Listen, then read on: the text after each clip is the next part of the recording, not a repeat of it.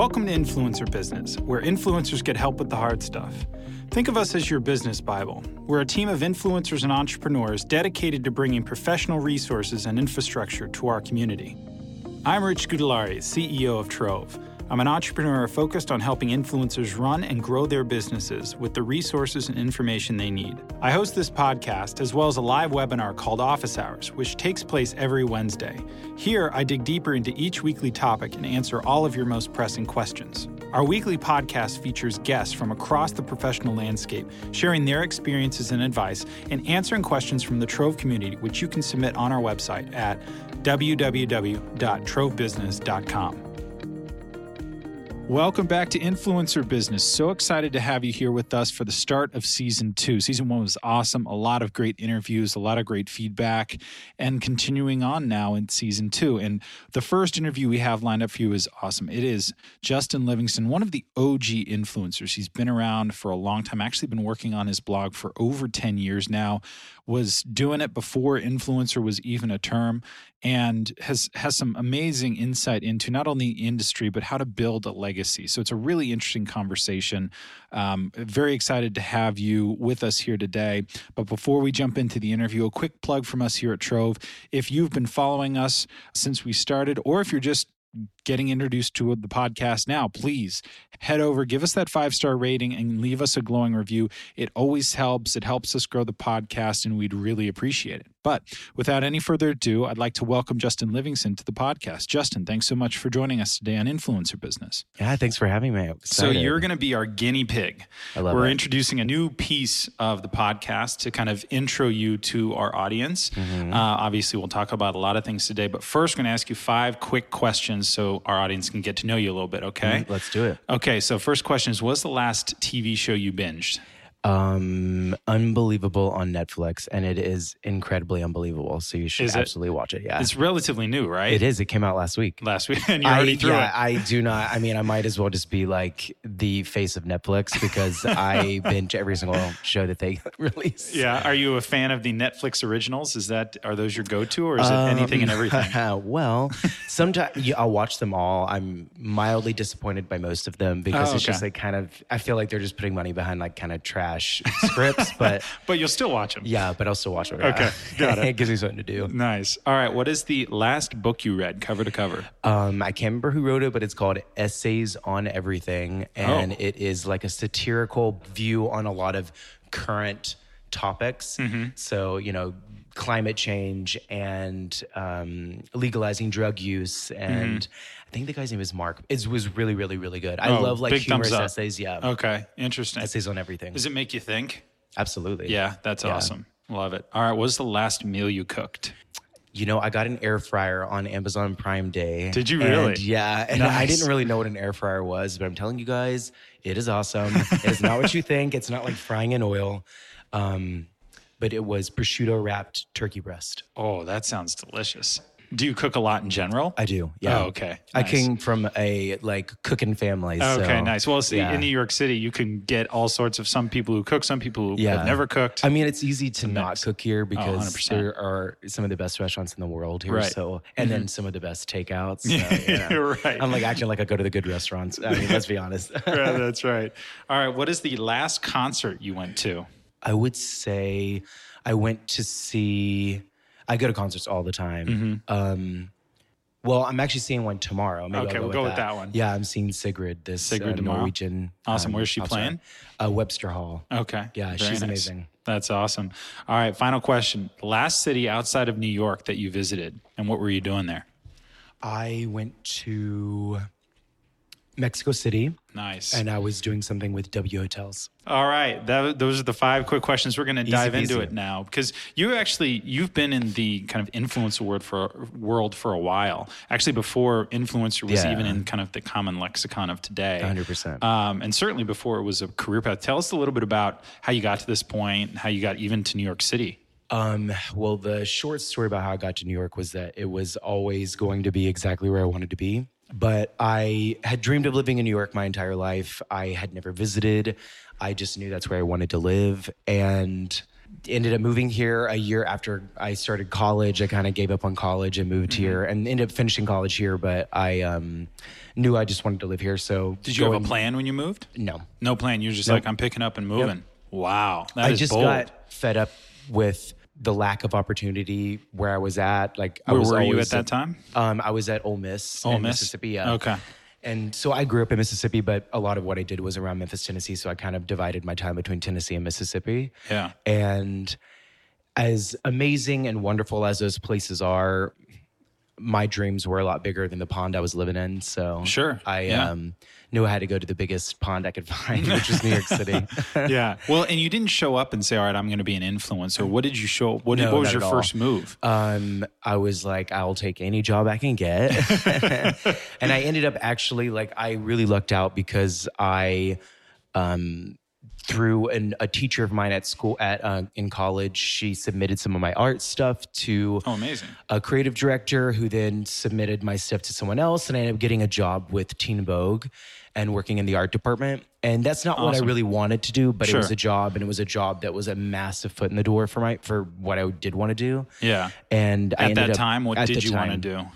I wanted to work in magazines and I've always considered myself a writer. I like keep a journal. I love to write Mm-hmm. and I actually started my blog probably 10 years ago, uh, 12 years ago, like pretty much when I first moved to New York. Interesting. And it was just a way for me. That was like when blogs were first kind of coming to the scene. I was, like, oh, this is such a cool way. I don't have to physically write down things. Sure. So my blog originally started as sort of a daily journal, a replacement of the written word that I was already doing anyways. Uh huh. And then, you know, family and friends would end up being like, oh, like, how's New York? Like, what are you doing? And so I was like, well, maybe I'll like do a couple of little entries of here's a typical weekend in my New York life. And Yeah. um, very early blog For sure. Yeah. Yeah. Yeah. Absolutely. but it ended up being something that I didn't realize would take off. Mhm. I would share it on my Facebook where I had, I don't know, 100 friends or something. and I guess people would, you know, share it with their friends or something. And I remember someone asking me about Google Analytics and I didn't even know what that was. Yeah. And so I was like, oh, well, maybe I'll like set it up and see. Mhm. And I, re- I still remember the day that it like loaded up and it said I had a thousand viewers. And I was like, I don't even know a thousand people. and I was like, oh, I think I think there's like a virus on my blog. I just like I didn't. I was like, did not believe that a thousand people read it. Right. Right. And um, over the next probably four or five years, increasingly, I kind of cultivated and fostered the blog a little bit more. And then it really took off, and Right. that surprised me. And Uh-huh. it was a snowball effect of I was in at the right time. I've always been a fan of fashion, and it would come to where I bought myself a really nice camera with a bonus I got from work once.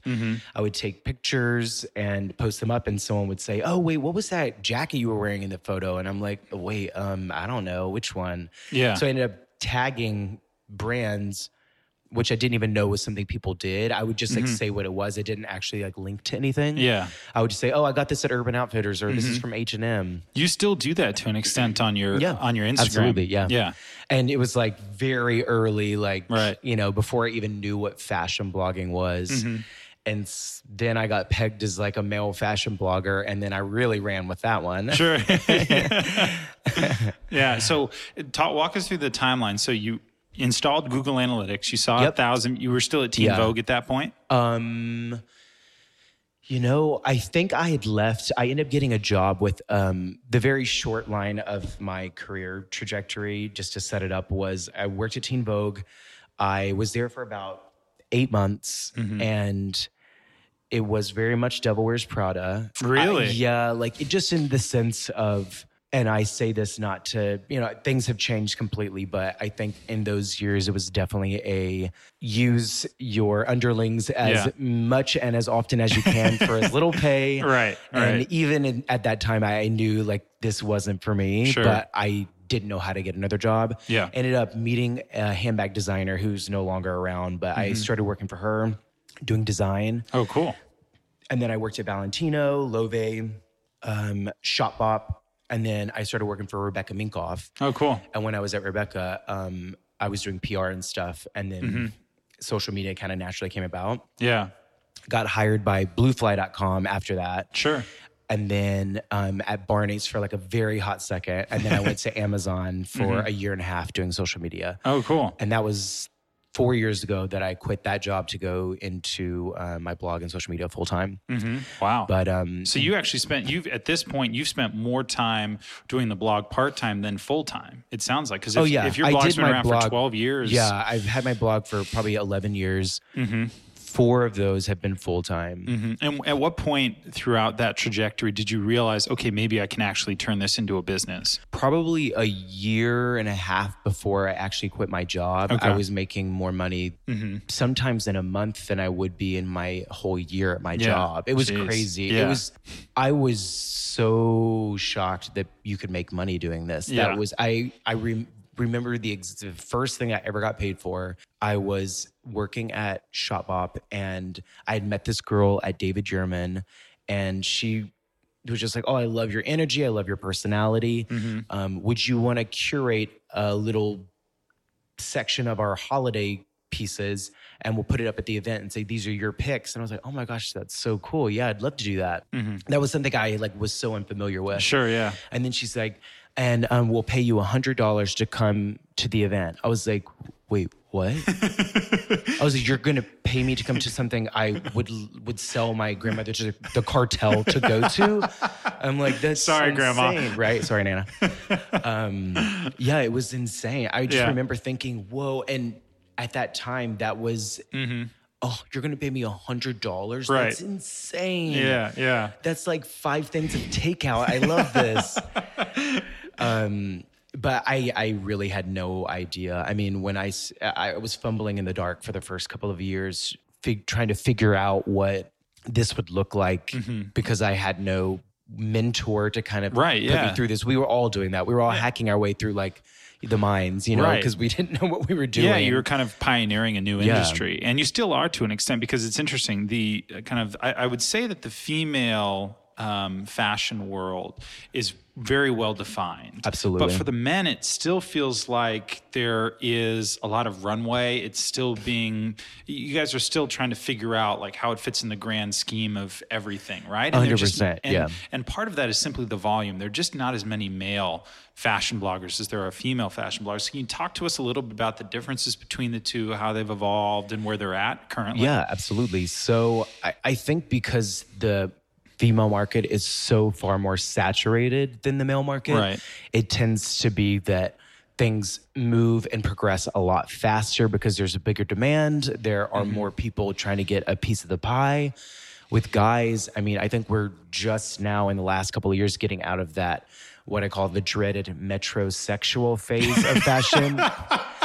like that was like the worst thing that could have happened to you know men's fashion was because so Yeah. many guys uh, eschewed any sort of style consciousness because they were Right. like, oh, I don't want to be seen as metrosexual. that's like one step away from being gay. So they were, you know, and I was like, well, that's what I am. So like, whatever. Didn't seem that bad, but Yeah. I think that because there was such like a weird label with it, Mm-hmm. a lot of guys who would normally be conscious of their style or their fashion choices kind of said, "Oh, like that I don't want to be seen as like the uh, metrosexual." Oh, interesting. Okay. And I think that that's sort of changed in the last couple of years. I always say like I judge things by my stepdad in Mississippi. If okay. maybe a Christmas or two ago, he was like, "Oh, I was like, oh, what do you want for Christmas?" And he said, "Oh, there was this really cool cable knit Ralph Lauren sweater." And I was like, "Wait, what did you just say?" Oh, did you say the word cable knit? How do you know that? Ralph Lauren? I'm like, wow, you didn't even say Ralph Lauren. so I was like, I know it's actually like it's trickling down. It's trickling down. so um, I think that um, So wait, that's the that is the officially termed the stepdad in Memphis litmus test. Mm-hmm. Yep, Okay. absolutely. That's my Nice. barometer That's for like barometer. how things trickle down. Yeah. um, but I think with with men, like now where it, things are changing, I'm seeing in the last two years Mm-hmm. the number of guys who are more comfortable putting themselves online in a style or fashion way. Yeah. and that are being more conscious of their outfit choices, of the things that they buy, of the um, pieces that they invest in. Mm-hmm. You know, I have friends that are very basic dressers and always have been, but in the last probably year or two, they they've started to buy a statement piece, a really nice sweater, or Yeah. a kind of crazy printed jacket or something. Right. So I feel like it's um It's interesting because guys have always been conscious of how they dress, Absolutely. like you said, but they didn't want to be labeled a certain thing. But at the same time, how do you explain the frosted tips, the puka shell necklaces from our childhood, Mm-hmm, right? Like they were still caring about what they wore. It's just maybe they were just being a little less Yeah. fastidious about, you know, Absolutely. how they, you know, thought about the the concept of like a wardrobe. Absolutely. Yeah. That's fascinating. So in terms of where, you know, the the men's market is today, what do Yeah. you see happening over the next five years or so? You know it's it's hard to say i think that for i think we'll we're we're always the men's fashion market is always a few steps behind the women i think Yeah. we eventually catch up but they're still going to be a couple steps ahead Mm-hmm. um, i think that there are going to be a lot more guys that are open to exploring their style online Mm-hmm. and um, i mean even i've always had a pretty uh, high percentage of male followers Yeah. i think mine right now is like 80 20 which is Really? yeah pretty That's really crazy. good. yeah, Yeah, wow. I, I've been told that's a I'm one of the higher ratios, but For sure.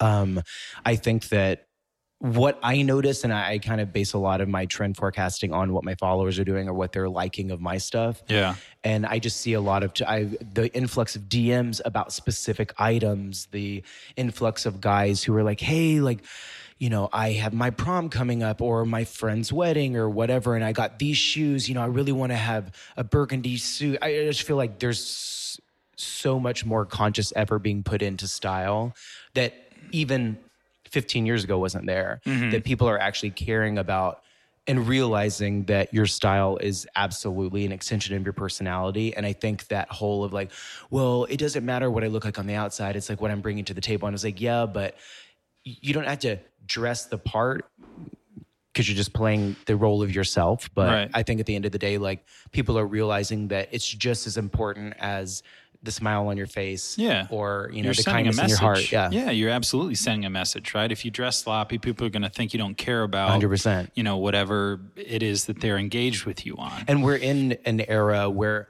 everything is shared online. Right. And even if you're not sharing it, you're being a part of things shared online. Sure. Mm-hmm. And these things live on forever. Like you don't want to look your worst when someone's filming something at a birthday party or at Right. the office. Like you want to be able to be like, you know, oh yeah, Mm-hmm. there's that stylish guy in the back. You're like, that was me. Be that stylish guy yeah, in the be back. the guy in the back. So uh, circling back a little bit though, you you came to New York on a whim, not on a Yep. whim. This was a plan. Clearly, you wanted to fulfill some of your life dreams and goals, but you most likely didn't really know anybody here. Is that accurate? No, I didn't, yeah. So, uh, and one of the things we've talked about on previous podcasts with Blair Eadie is that you've got to find people who can you can lean on for support, right? That you can help build because you're not going to an office every day where you've got 35 colleagues working with you on the same projects, right? This can be a very lonely endeavor, but Mm-hmm. you've done a great job of building up this wonderful group of friends. Can you talk to us a little bit about that? Not only how you did it, but also how they've affected your career, your creativity, and the projects Yeah. you take on. Um, I mean, I'll start by saying that I, I've always been a big believer in the idea of community, and you know, I, I I've always loved that phrase, like "find your tribe," because I feel like in in that definition for me personally, it's we all bring certain skills to the table and we're not all going to be the best at everything and that's totally fine. Mm-hmm. You can be good at a lot of stuff but you can be great at a few things. Mm-hmm. And those few things that i can bring to the table maybe can help somebody where that's not their strength. So i feel like over the years I've tried to cultivate a sense of yin and yang with the people that I meet because I'm like, hey, like, how can I help you be mm-hmm. better? Because I know there are ways that you can help me be better. So I think over the years, finding people that are in my industry that have certain skills that I definitely don't have and probably won't ever possess mm-hmm. has been a really nice way to really balance out my creativity, my inspiration. yeah. But in the beginning, just going to a lot of events, meeting people, and just having a personal connection with people, mm-hmm. I think has been really nice. That you meet people just like you would meet any friend. You know, you say, hey, like we've got a lot in common outside of this weird blog, work, social media thing that we have Right. in common. But that it's been, for me, just cultivating that sense of community has been integral in my success absolutely 100%. percent hmm Can you give us some concrete examples, perhaps, of Yeah. like specific either projects or things that you've done that have been a direct result of brainstorming, late night drinking sessions? Like, Yeah. you know, like just being around creative No, 100%. and I mean, having- like, yeah. I admittedly love late nights and I Yeah. love alcohol. You've said, yeah, no, I, I brought that up specifically because you've said that before. I do love to drink, and I always feel like you know, in the best possible way. And correct me if I'm wrong, but I feel like drinking and going and grabbing margaritas with friends, you loosen up a little bit. you're sure. laughing, you're talking, and even if you don't go with the sole purpose of brainstorming something, Right. I almost always walk away thinking, man, that would make such a cool content piece. Right. Or mm-hmm. maybe we're talking about my friend's recent trip to Tulum. He's like, oh, this I went to this most amazing taco shop. I'm like, hold on, I'm about to do a roundup of taco shops in Tulum. You know, it, like things happen that Right. you brainstorm. I mean, there are times when I've been with friends who brought other friends that I didn't quite know. We're all sitting around a table, we're drinking, we're having a great time. Mm-hmm. People realize that I'm not just like uh, you know a face on a screen. That Not there's just a, a- there's a like a big dumb personality blogger. Yeah, behind it. right. Yeah, not Yeah, just yeah, like a dumb vapid blogger. Right. that there's like a personality and there's some Right. some intelligence there. not quite when I'm modest. drinking. Yeah, modest, a yeah. couple margaritas that really changes, but. um there's been multiple times that I've had that friend of a friend reach out to me later and say, Hey, my boyfriend, my cousin, my old colleague works on this account at this PR firm, or they rep this brand, or they Right. Mm-hmm. are this brand. Would love to connect you, connect you guys. And all of a sudden, Yeah. I booked a campaign just because I was Got margaritas on three Friday margaritas night. deep. Yeah, I'm like, hello. Key to success. yeah, exactly. Margaritas with friends. Margaritas. Yeah, You just it bill it as a business expense. Thank you, tequila. Call it brainstorming. Yeah. yeah. And, well, it's it brings up an interesting point. Um, you know, getting back to this idea of community. Our lives are now online, right? Most of the commerce that you do, most of the business that you do is online, right? Absolutely. Whether it's promoting something, pr- creating content, whatever it is. But how important is that in-person connectivity, that in-person kind of community building and networking? Do you mean in terms of the community that follows me or the community that pays me? Well, both. Talk about it in both Um, from both perspectives. it's a, it, I always say it's like a cycle. Um, the biggest misconception that most people have about social media influencers, you know, bloggers, whatever you want to call us, creators, is that you know we just take pretty pictures and sit around all day and that's it. That it's Right. like the easiest life ever. Yeah. It is could not be farther from the truth. Right. It's so important that we stay relevant because that's the biggest part of what brands look for. That's your currency. Absolutely. Yeah. And, um, you know, so we're going to events all day, all night. We're showing our face. We are um, taking meetings, taking appointments because the more that we put our face in front of a brand, in front of a PR person, in front of a marketer, the more top of mind that we are. Yeah. And the friendlier that you are, the the more that you show that you could be an asset or a good, you could have a good working relationship with somebody. Yeah. they'll, they'll immediately think of you. Yeah. And it goes also back to the community of followers that follow me. I mean, it's so important that the people who built me up, who find either that they could be me or that I could have been their friend in high school or their next door neighbor, whatever it is, whatever their reason is for following me, Mm-hmm. um, that these people are still finding satisfaction in what I'm doing. Yeah. So I, I always want to make sure that I'm polling my audience, I'm responding to DMs. If I do a meetup somewhere, I want to have enough time to talk to everybody. I was on a panel last night and ended up having to scoot out probably 10 minutes after it ended, but I tried to make sure that the four or five people who were standing there that I could tell wanted to say something or talk Right. with me, that mm-hmm. each got at least a couple of minutes because the reason that I'm even able to be on a panel, that I'm able to work with some of the most amazing brands is because these people, you know, sought after me or, or, mm-hmm. or continue to follow me because they believe in me and I want to make sure that I do them proud. Right, absolutely. And it's interesting to think about it in both ways. You know, on the on the brand side when you're trying to build those relationships, you're absolutely right. If you have a personal connection with someone there like the David Yurman woman back in mm-hmm. the day, right, when she first paid you like she liked your vibe. Right? Yeah. And that's all it took. And so when when somebody likes your vibe or they like you or they like your aesthetic and they've met you, when a campaign comes up, they'll want to work with you. And the same goes for like how easy you make it for them as well during the process. 100%. If you make it easy, you deliver on time, and you you go over and above kind of the creative direction or the uh, the brief that you were provided, they'll come back to you because they know that what they'll get. And on the other side, if followers know that you respond or that you're, you know, not you can't respond to everything because Yeah, yeah, you get of thousands of DMs every day. But if you're responsive to what they're asking for, right, whether it's a poll, whether it's a DM, whether it's an in-person question, 100%. they're much more likely to get attached, uh, and it's really, It's- really you know, it's valuable. funny. I always, I have this example that I say not to toot my horn or anything, but just to no, go show ahead, a toot it. difference. That's why you're here. We we invited you on to toot I- your own horn. I remember there was like a couple of months um, that I kept getting all these messages back from brands or from, you know, my manager or, um, you know, someone involved in a project that I was doing where they would write me and say, I just wanted to let you know how kind you were or how nice you were. It was such a pleasure. And I'm like, you went out of your way to tell me how nice I was. That means that there is some big problems in Right. the industry. I was like, mm-hmm. whoa Yeah. that someone that didn't even have my contact information Right. sought out my contact information just to let me know that I was Right. nice. Yeah. And that shocks me still because the whole point of what we are doing as creators Mm-hmm. is that we're getting a chance and a platform to amplify what makes us special. Mm-hmm. And the things that make us special don't make us better than anyone else. No. And I feel like that's where the imbalance happens is Right. because some people sort of get um godlike complex and Right. I think that their shit doesn't stink. Oh, can I say that? Yeah.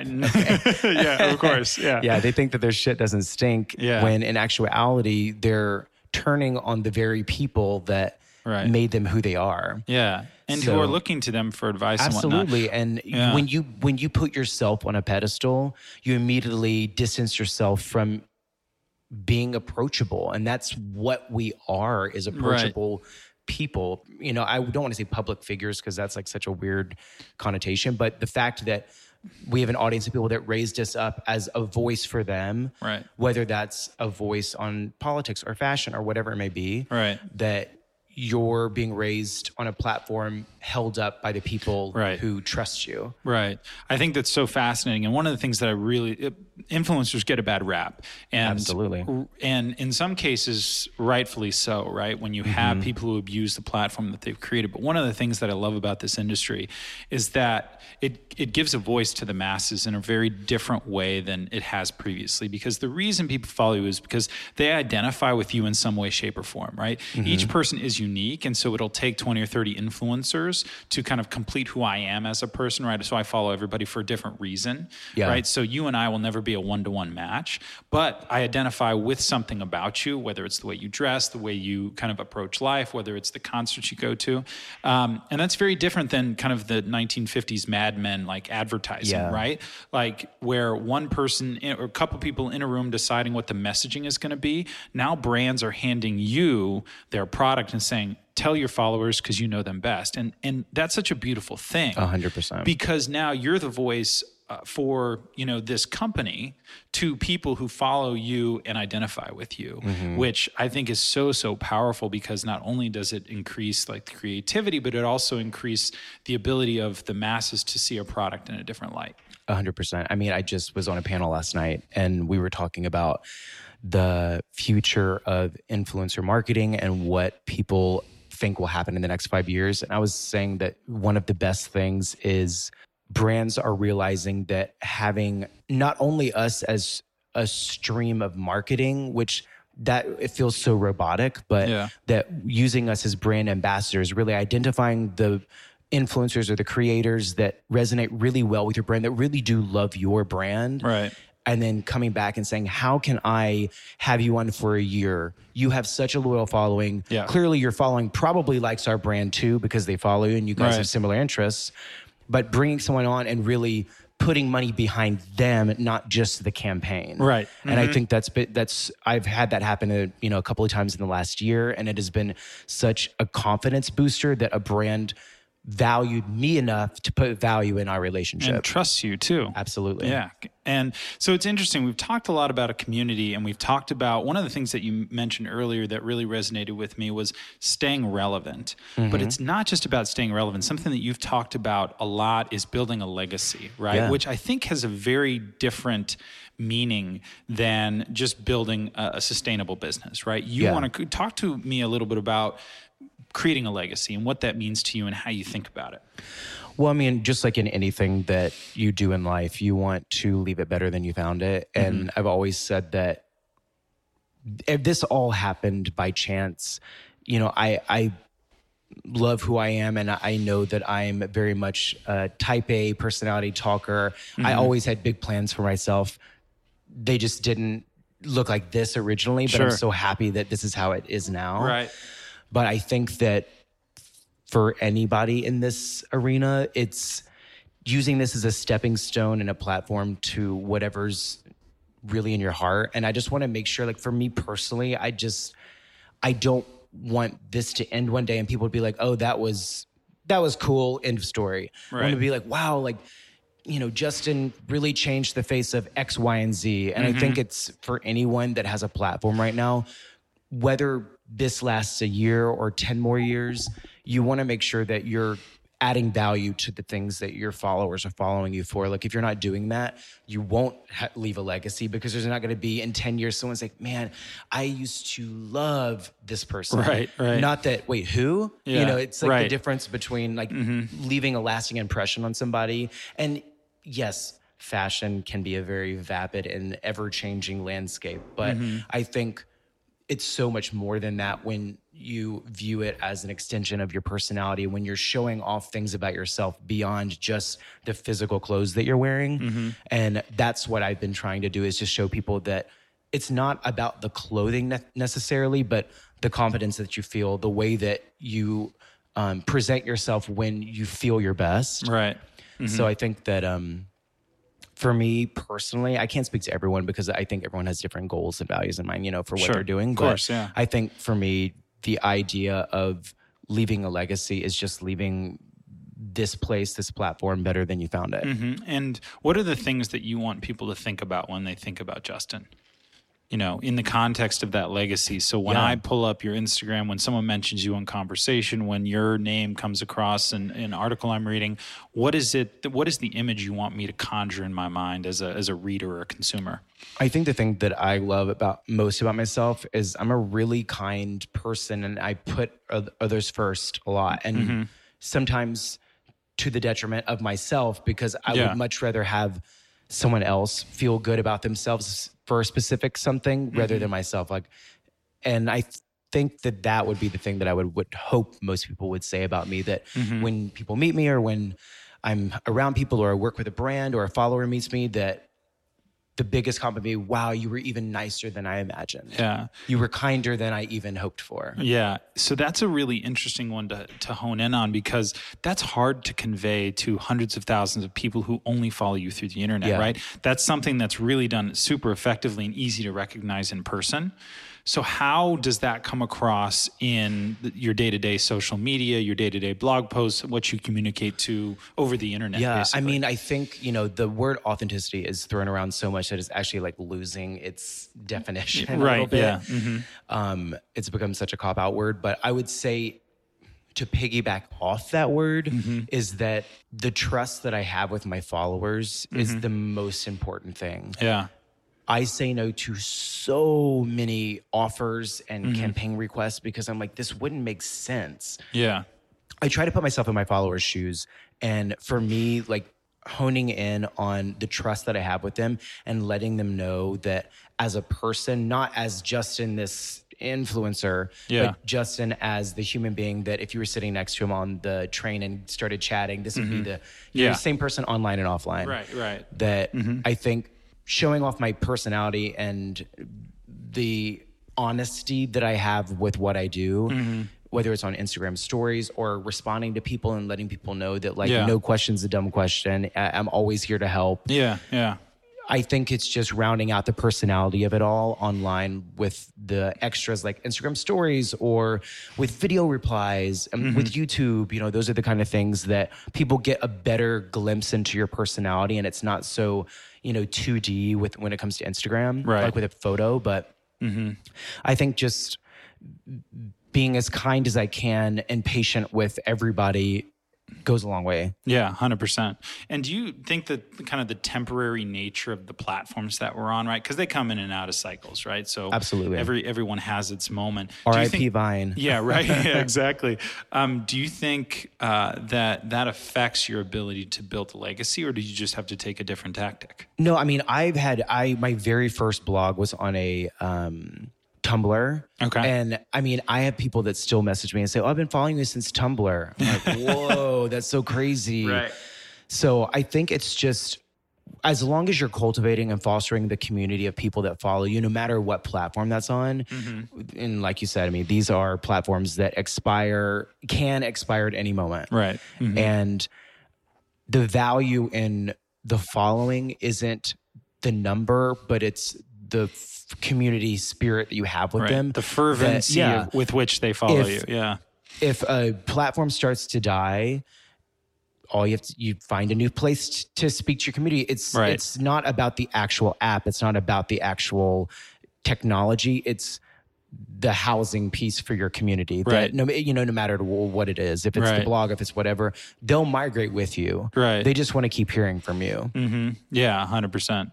Absolutely. So, what advice would you have for one, men looking to get into the fashion uh, blogging industry right now, and two, people looking to build their own legacy? I think it's knowing that if you're going in attempting to be an influencer, that you want fame or money or whatever it is that you see is in the influencer space, that's definitely the wrong motive. Mm-hmm. I think it's important that you find what it is you're passionate about and let that be your driving force rather than fame or money because very likely fame or money probably won't happen. It's almost like you should choose something Yeah. that you're okay doing if nobody ever. A thousand percent. Yeah. The one thing that anyone who is mildly or highly successful in the influencer space right now is because not a single one of them, sans maybe five people ever, Mm-hmm. Yeah. went into it wanting money or fame or hoping anything would happen. Right.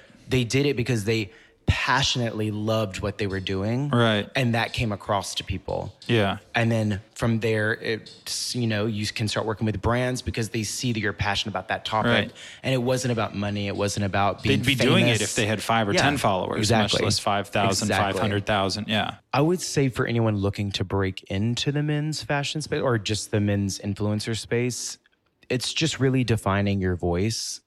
I think that there's a lot of noise out there. And while, yes, all of us have many, many, many interests that we could easily talk about, it's like finding the one thing that really makes you happy and floats your boat. Mm-hmm. And that kind of fervor behind a topic will be easily identifiable for people who want to follow you. And I think it's easy to spot. Like, you know, if you talk to a friend who loves music or loves fashion or loves food and they love it so much, you love talking to them about it because you see how much they love it. Yeah. And it makes you excited about it. Right. Yeah. So I always say that's the equate, like that's the balance of when you want to break into it. It's finding the topic that you love the most that you could talk about ad infinitum, and you probably will be able to because people will Mm-hmm. Right. listen Right. because it's something that you probably know a lot about. Sure. Yeah. And I think for anyone looking to leave a legacy, I think it's just important to a legacy is more than just a product that you leave behind. It's the feeling, it's the spirit of what you're doing. And whether that is a a, you start your own clothing line or you now um, have a line of soups or you know whatever it is whatever Yeah. your passion is or whatever the end goal for you Yeah. the next step in this like stepping stone i think it's that once you leave one stone to move to the next one that the stone you left behind still has your spirit there there's Yeah. still energy and no one's going to look at that and be like that was a waste of time Mm-hmm. Yeah. that they look at it and say wow like that was such a cool piece of time on your timeline. Like, mm-hmm. you know, this was such an interesting part of your timeline. Yeah. People can look at that and say, I know exactly who Justin was in yeah. 2009, 2010. I know exactly yeah. who Justin was in 2016. Sure. And I think it's just like leaving the spirit of who you are, you know, even if you do change, you know, we're all going to be different people. But I think mm-hmm. using your platform as a space to leave part of yourself behind and people will always be able to identify that. Mm-hmm. Yeah, awesome. Well, Justin, thanks so much for joining yeah, us today on you. Influencer Business. Absolutely. Thanks for having me. Thank you again to Justin for joining us today on Influencer Business.